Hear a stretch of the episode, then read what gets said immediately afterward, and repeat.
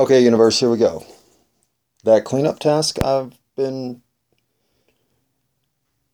circling the drain on, well, I'm here to, in episode 28, give myself the birthday present of getting rid of all these random thought episode moments that need to be deleted or addressed. Well, if it's not worth addressing, it's worth deleting, and once I've addressed it, then I'll delete it. So, no matter what, we're going to clean up the clutter. And I'm going to start with the uh, conundrum of living in a world where you don't know what information you can trust. And this even includes the resources to which you are most confident your best interests have been served and are being served today. Uh, as the control over the media has diminished from five or or to five, I believe it's five now. It could still be six. I haven't gone to look at the bad news, but I remember reading a report that we are down to five media conglomerates. And the best thing about getting down to five, four, three is you're finally in a position where you can 100% control the narrative and the group.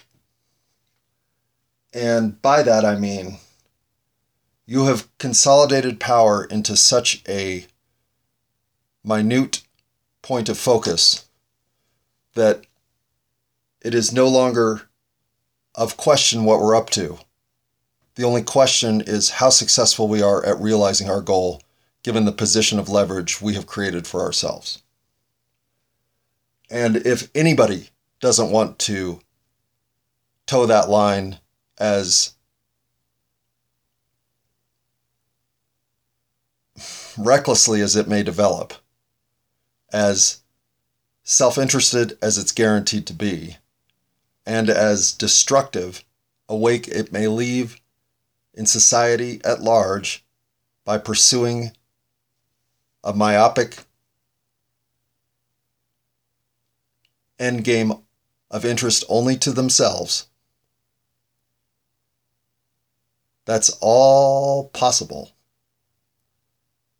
in the circumstance we currently live. This is why anti uh, monopoly legislation exists, because if there's nothing I have confidence in being right on other than this, I don't know what it would be, and that is we humans, we are susceptible to being told what to believe, think, and do. And I know that runs counterintuitive to whatever sense of individual momentum and life force you think you're realizing. But believe me, if you go and see the studies of situations designed to expose people's willing to conform to things they know are incorrect, what do I mean? There are psychological experiments done on people who are put in group situations where the entire group will start to act in a way that is clearly incorrect in an attempt to get the one person who is the point of the study to flip and start acting like the group, even though they know that what the group thinks is wrong. And people flip. I believe 70% of the population at large flips and 30% doesn't, or maybe eventually all of us do. But it is stunning to believe that we are so willing to think we are wrong and that the group is right, that we will give up what is clearly an incorrect or a, correct take on reality to join a group with incorrect beliefs. And so obviously, I, I admit to being, I'm in the group that would have course corrected.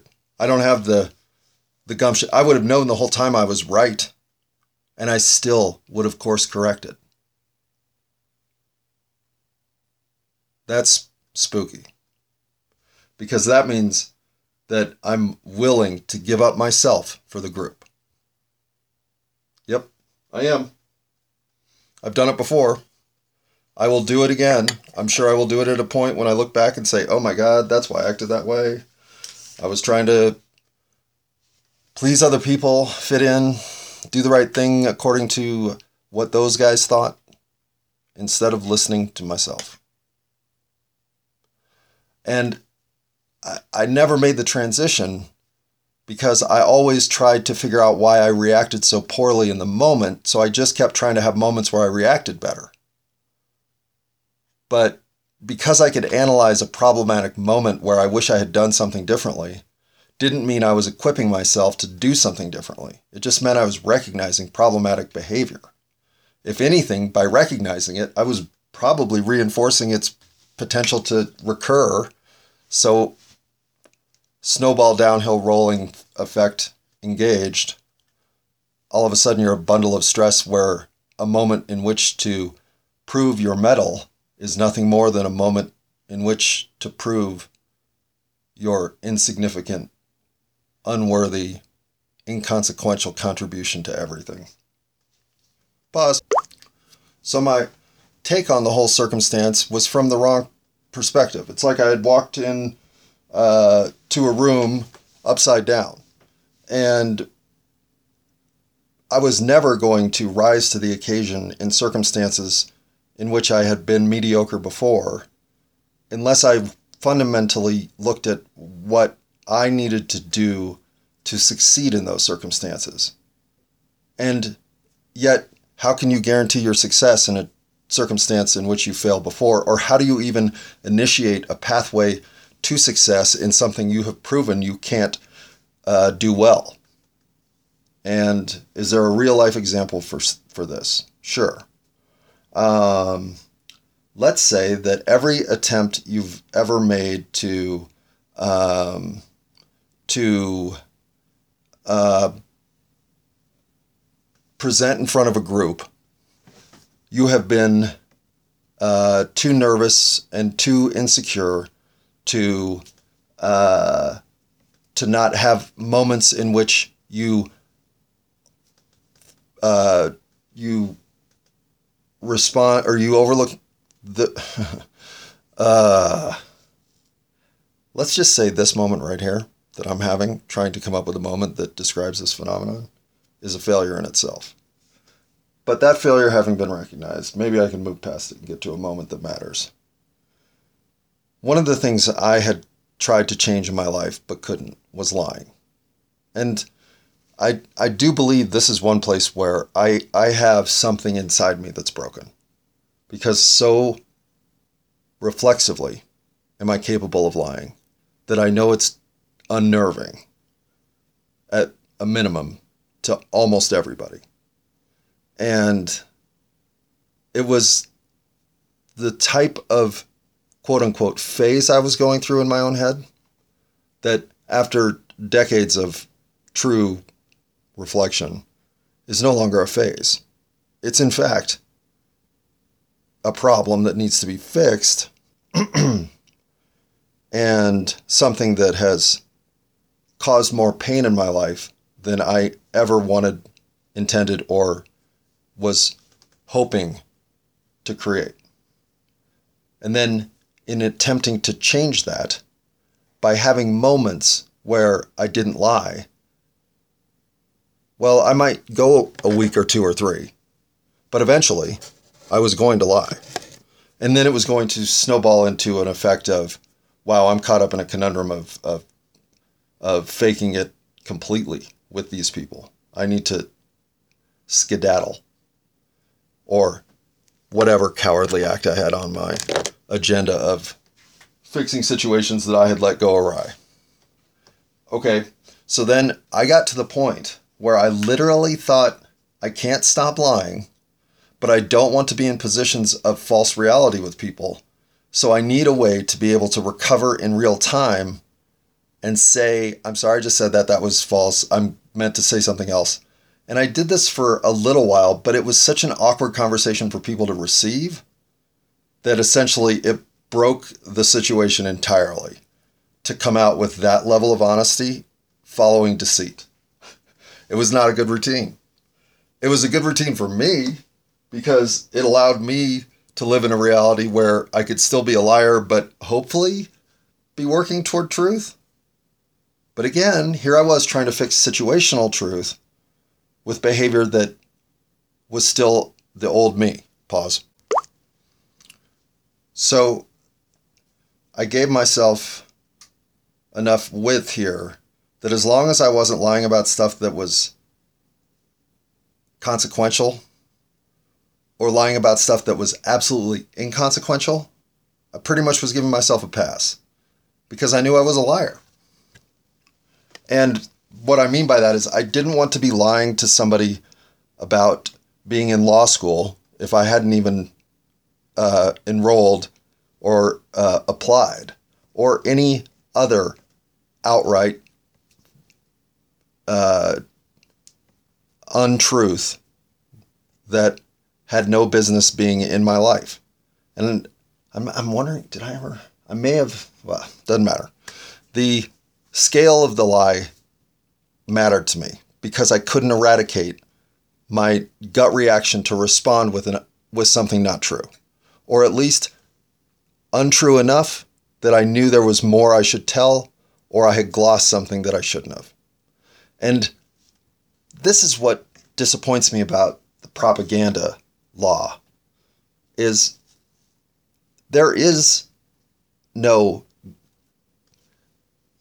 room for presenting information that you know has a more stark truth if described clearer or with more information that you're withholding, or if something obfuscated were described in more detail.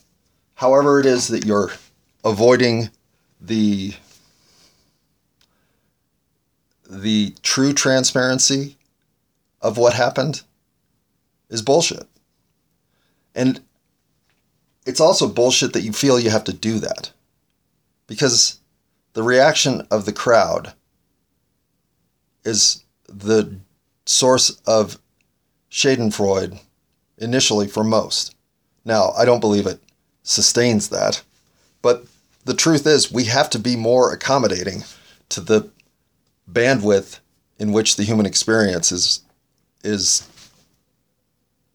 I thought the cat vomited in which the human experience exists. And judging and shame and punishment and the detonation of someone's future over current actions or past actions, these are real problems for me. And not that I don't understand the motive, the even inclination to set right that which has gone wrong. But we never seem to be getting to the why things have gone wrong. We seem to accept that wrong is a force of nature. Things aren't just wrong, they're getting wronger. If there's a wrongly way to wrong things out, we're going to wrong it. And why? Why is nothing getting better? Why are we happy that things aren't getting worse?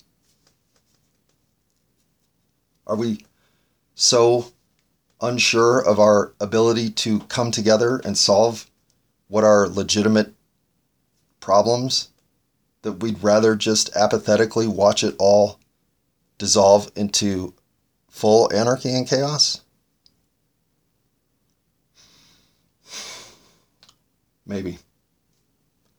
But um, having started there, I'm going to pause and go look for something of interest that stimulates this conversation in a better direction.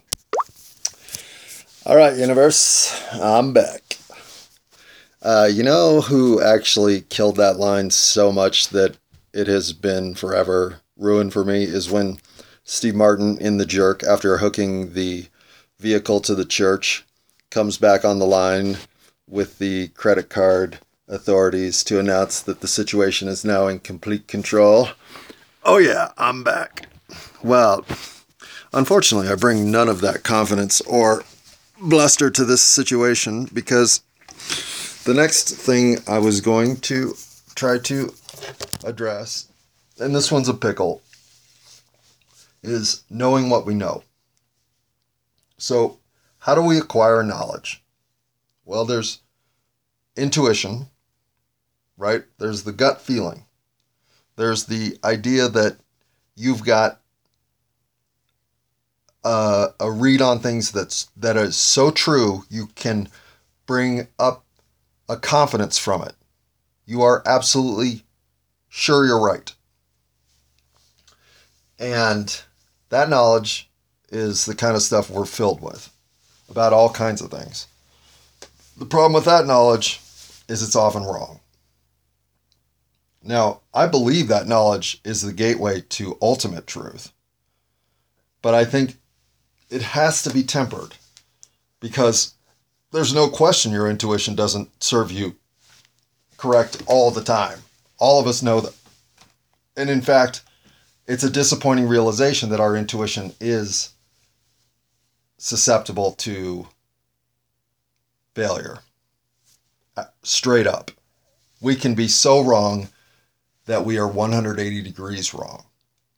So, intuition, though unavoidable and certainly has, uh, I think, probably the least uh, footing in the entire canon of uh, epidemiology. Wait, epidemiology? Epistemology? Epistemology. Oh, shit. One of them's probably the study of bugs, and the other one's probably the study of words. But whatever the study of knowledge is, empiricism? shit. Boy, you'd think as a philosophy major I'd be able to say that. Epi- epistemology. It has to be, right? Oh, this is embarrassing. All right.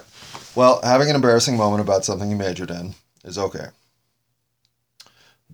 Because that's the next category of knowledge, which is that which we acquire through the authority of our circumstance, whether that be libraries or professors or our neighbor who just knows shit, or my boyfriend because I want to believe him, or my dog because she's so sentient in these moments of emotional bonding. Okay. If and and this knowledge would be terrific if we could get rid of the authoritative side of it.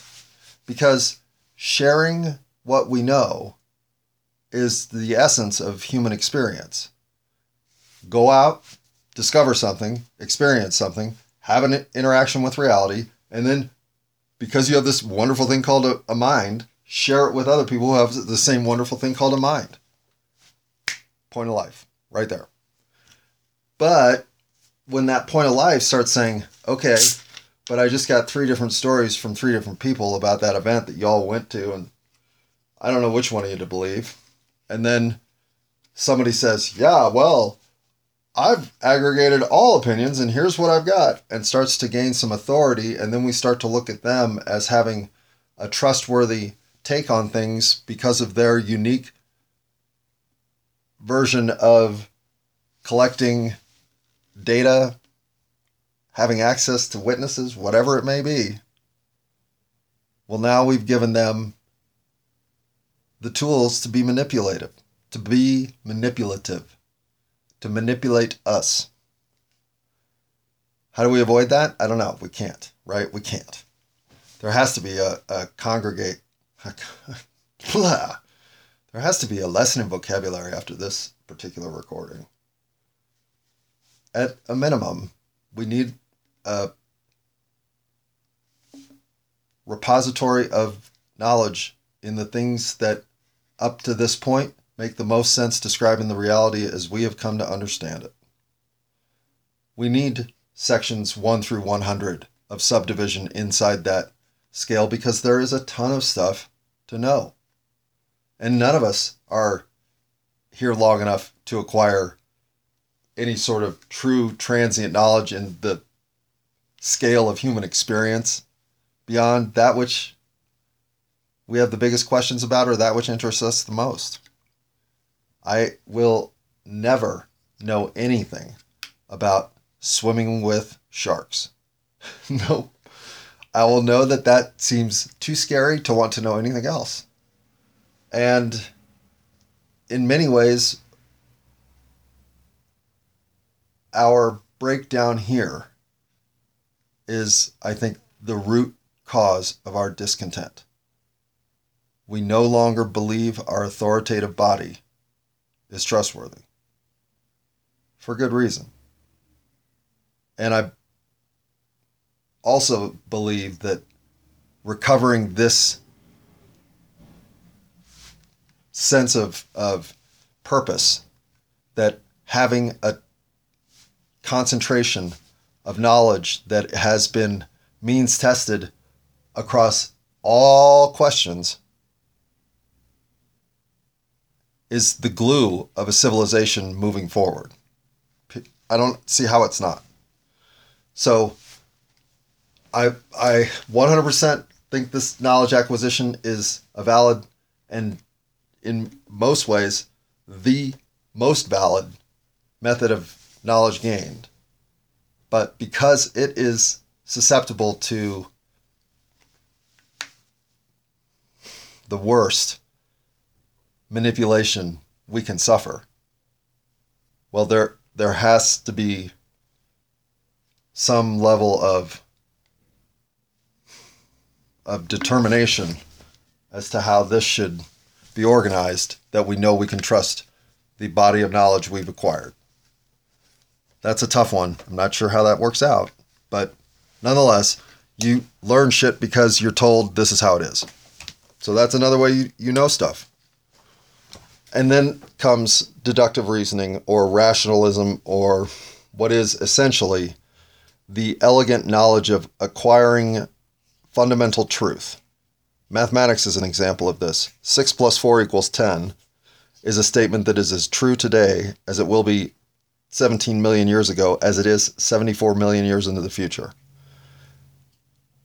Some people will argue that sort of knowledge has no value if it is timeless. Other people argue this is the point of existence is to discover these timeless truths. People will put moral laws in these categories. There's a lot of um, of ways that the rational mind experience can be described both in its extreme, as someone like Descartes does, getting down to the one fundamental truth is that because he thinks, he must exist. That's taking rationalism to its extreme. But if you are in a rationalist argument, it's very difficult to come up with an experience that isn't based on the thought of your existence in your head primarily. Descartes is sort of right. but that doesn't take away from the next category of knowledge gained, which is through experience or what is sometimes labeled as a false duality, in my opinion, rationalism versus empiricism, though there is some duality to it. The truth is, you can't escape having both. You're going to have mental arrivals that are of the non experiential variety. Thou shalt not kill. I've never killed or seen a murder. I have no experience with that, but it's a truth in my head.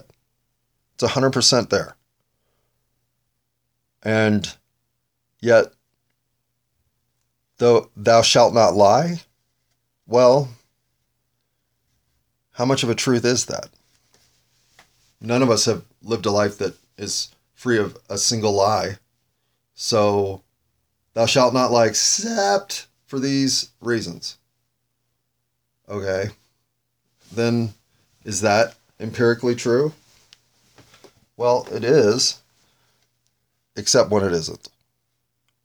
So, the experience of the world, as you start to break down what you know from your experience of anything, can become so laden in mistrust and cues that are misinterpreted that this is also a challenging place for knowledge to 100% be valid. Which leads to the last way that we learn things is through means testing or the scientific method.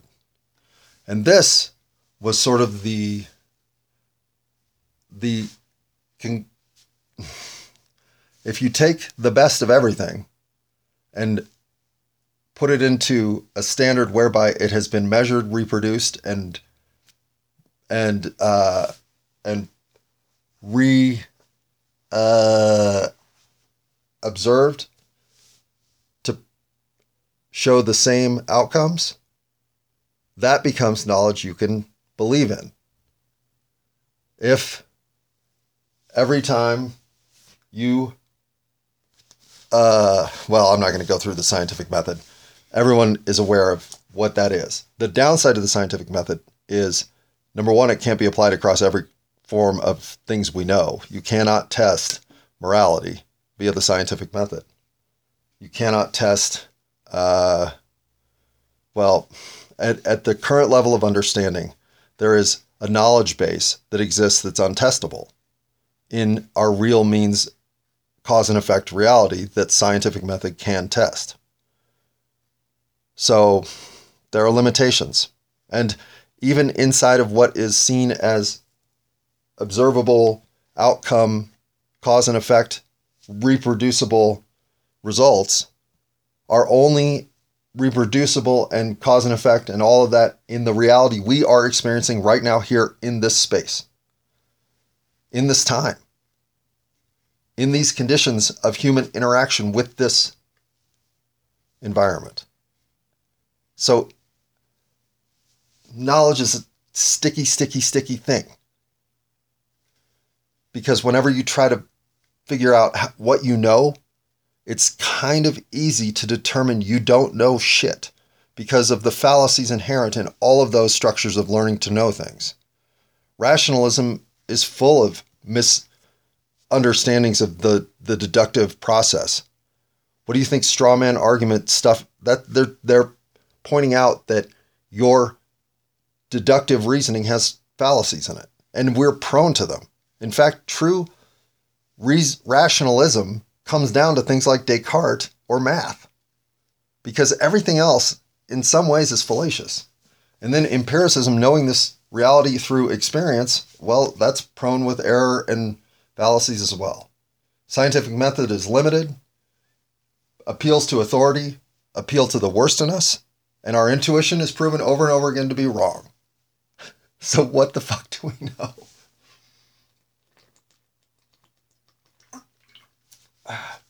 Well, as they say, the wisest man says the more I learn, the more I realize I have to learn. And that is the truth. In fact, think about this. Let's say that six of us blast into outer space in some cryogenic state to wake up on a planet where we discover one and only one book. It happens to be written in uh, what appears to be English. And I say appears because there is no sentence structure to it that is apparent. But having nothing better to do, we memorize the book. And so the random assortment of words that means nothing to us, we know inside and out. We can repeat it exactly. And some future date, we discover a machine that when the pages slip in, the words are rearranged per some algorithmic preordained uh, um, jumble into what is now coherent thought. Well, there was something in that book that was there to be known that we never had access to until it was interpreted and provided a key to let us see the bigger meaning.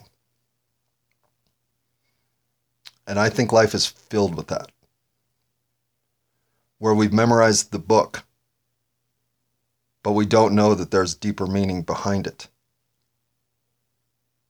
And if the knowledge you have is knowledge that doesn't pass all five of those tests, how much do you really know? How much of anything in this world do you really know?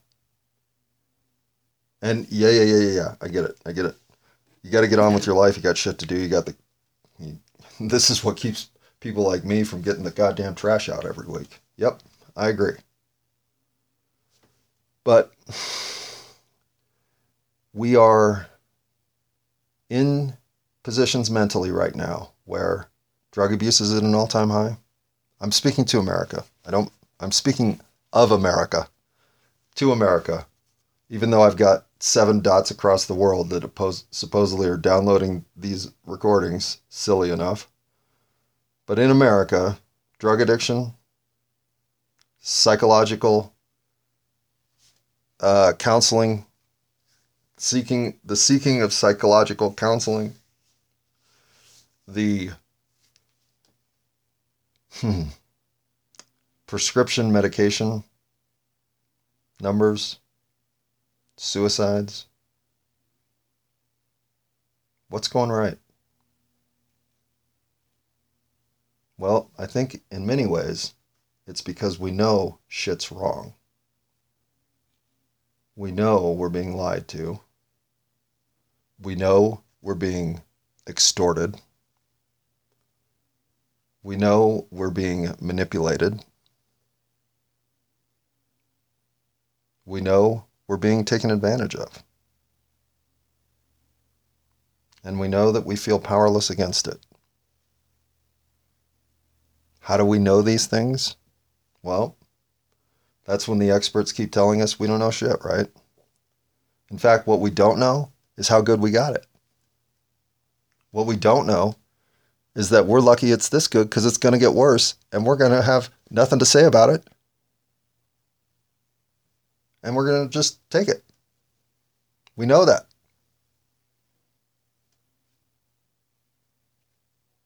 Well, I don't ask questions because I want people held accountable for their deviant behavior.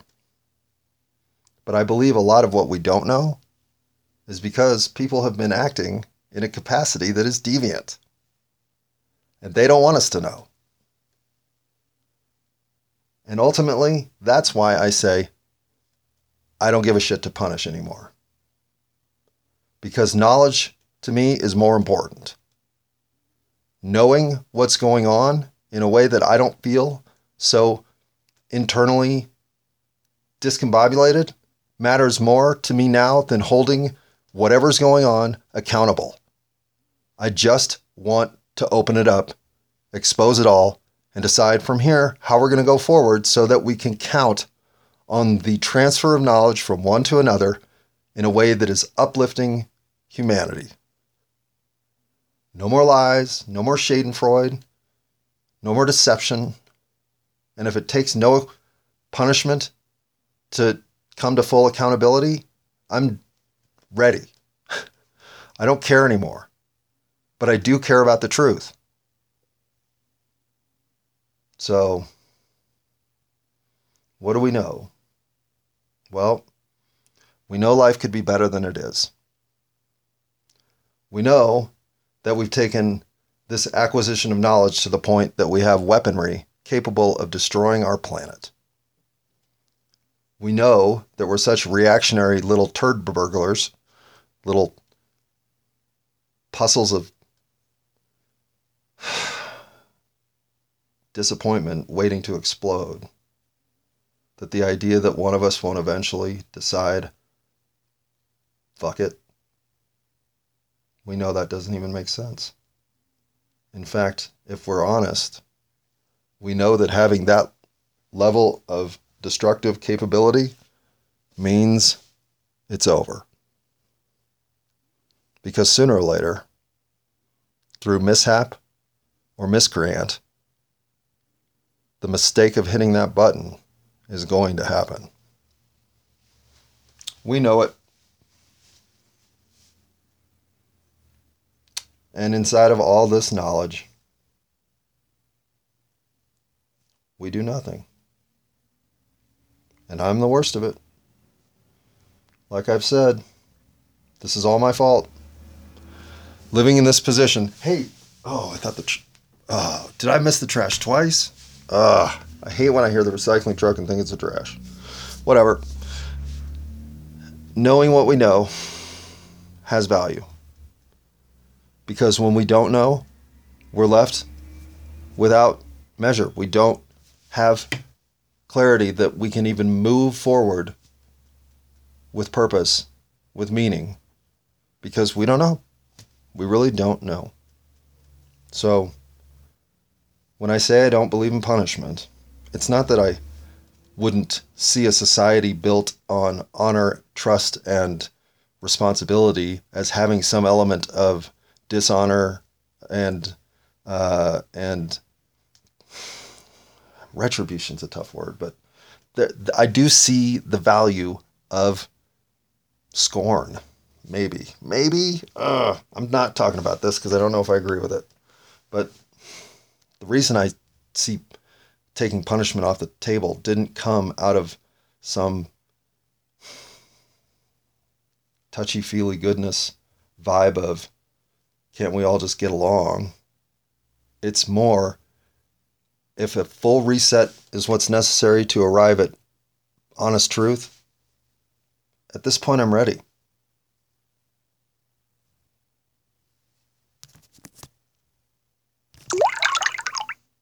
I mean, what else is there to say?